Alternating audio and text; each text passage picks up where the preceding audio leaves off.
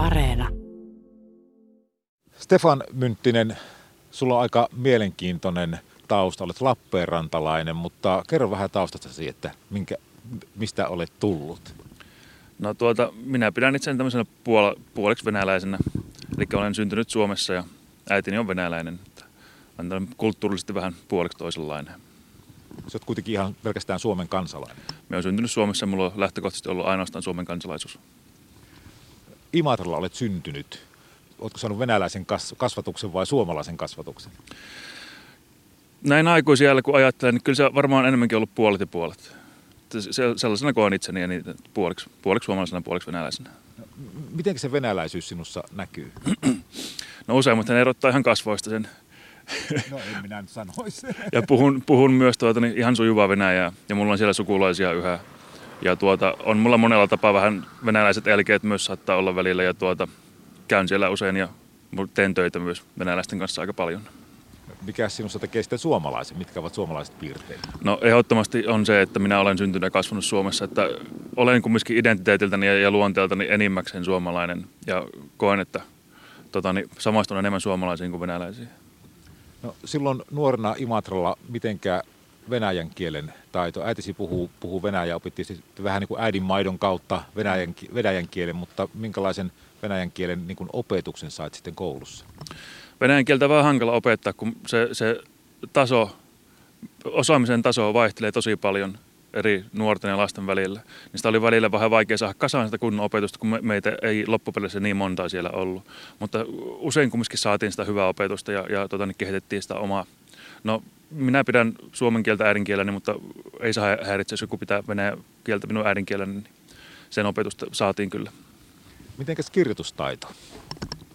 kirjoittaessa koneella, niin mulla on aina spellcheck päällä, että kyllä virheet tulee paljon, eikä siellä näyttää aika kauhealta, jos pitää käsin kirjoittaa, mutta kyllä me joka päivä kirjoittelen ja luen, niin tulen, tulen kyllä toimeen sillä kielellä. Kuinka paljon seuraat venäläisiä medioita ja tiedotusvälineitä? Me seuraan enemmänkin uutisia Venäjästä kuin venäläisiä uutisia. Että se venäläisten näkökulma tähän varsinkin nykypoliittiseen tilanteeseen, niin se on mulle lähinnä tämmöinen – en tiedä mikä nyt olisi kaunis sana, mutta en ota sitä vakavasti. Että en, en luo sitä samalla tavalla kuin on suomalaisia tiedotusvälineitä. Me, meillä Suomessa on tällä hetkellä pitkälti yli 30 000 kaksoiskansalaista, siis sellaista kaksoiskansalaista, jolla on sekä Suomen että Venäjän kansalaisuus. Sinä et ole kuitenkaan päättänyt hakea itsellesi Venäjän kansalaisuutta. Ei ole käynyt mielessäkään. Se, se, se Venäjän kansalaisuuden hyväksyminen, varsinkin silloin kun on aluksi Suomen kansalainen, niin vaatii sen suomalaisen kansalaisuuden hylkäämisen, mikä mulle ei tulisi ikinä kuuluunkaan. Ja toinen totta kai se, että vaikka sitä ei tarvitsisi hylätä sitä suomalaista kansalaisuutta, niin joutuu omaksumaan tämmöisiä vastuita, mitkä Venäjän laki sallii sinulle silloin, kun sä otat itsellesi Venäjän kansalaisuuden. Ja näitäkään mulle ei, ei käynyt mielessäkään hyväksyä vastuita. Mitä vastuuta ne voisi olla? No saattaa olla hätätilanteessa jonkunnäköiseen pakkotyöhön ryhtyminen, mikä ei sinänsä ole lähtökohtaisesti väärin, mutta sitten saattaa olla myös sotilaallisia vastuita. Sinänsä minä olen käynyt jo Suomen armeijan, että en tiedä miten ne minua enää koskisi, mutta silti en halua ottaa sitä riskiä. Hmm. Minkälaisia hyötyjä ihmiselle voisi olla, tai on, siellä varmaan tunnet ihmisiä, joilla on kaksoiskansalaisuus täällä Suomessa, niin minkälaisia hyötyjä heillä on? No rajan ylittäminen on se kaikki ensimmäinen. Ja jollakin tapaa myös asiointi Venäjälle. Se tarvitsee tehdä esimerkiksi perintöasiat tai muu vastaava perheeseen liittyvä, mitä saattaa tarvita. Nuorelle miehelle se on enemmänkin riski, että ne saattaa ottaa sinut kutsuntoihin siellä. Mekin yritettiin saada kaksoiskansalaisia haastatteluun, mutta tuntuu siltä, että kovinkaan moni ei, ei mm. uskalla. Mistä se oikein Stefan Mynttinen kertoo?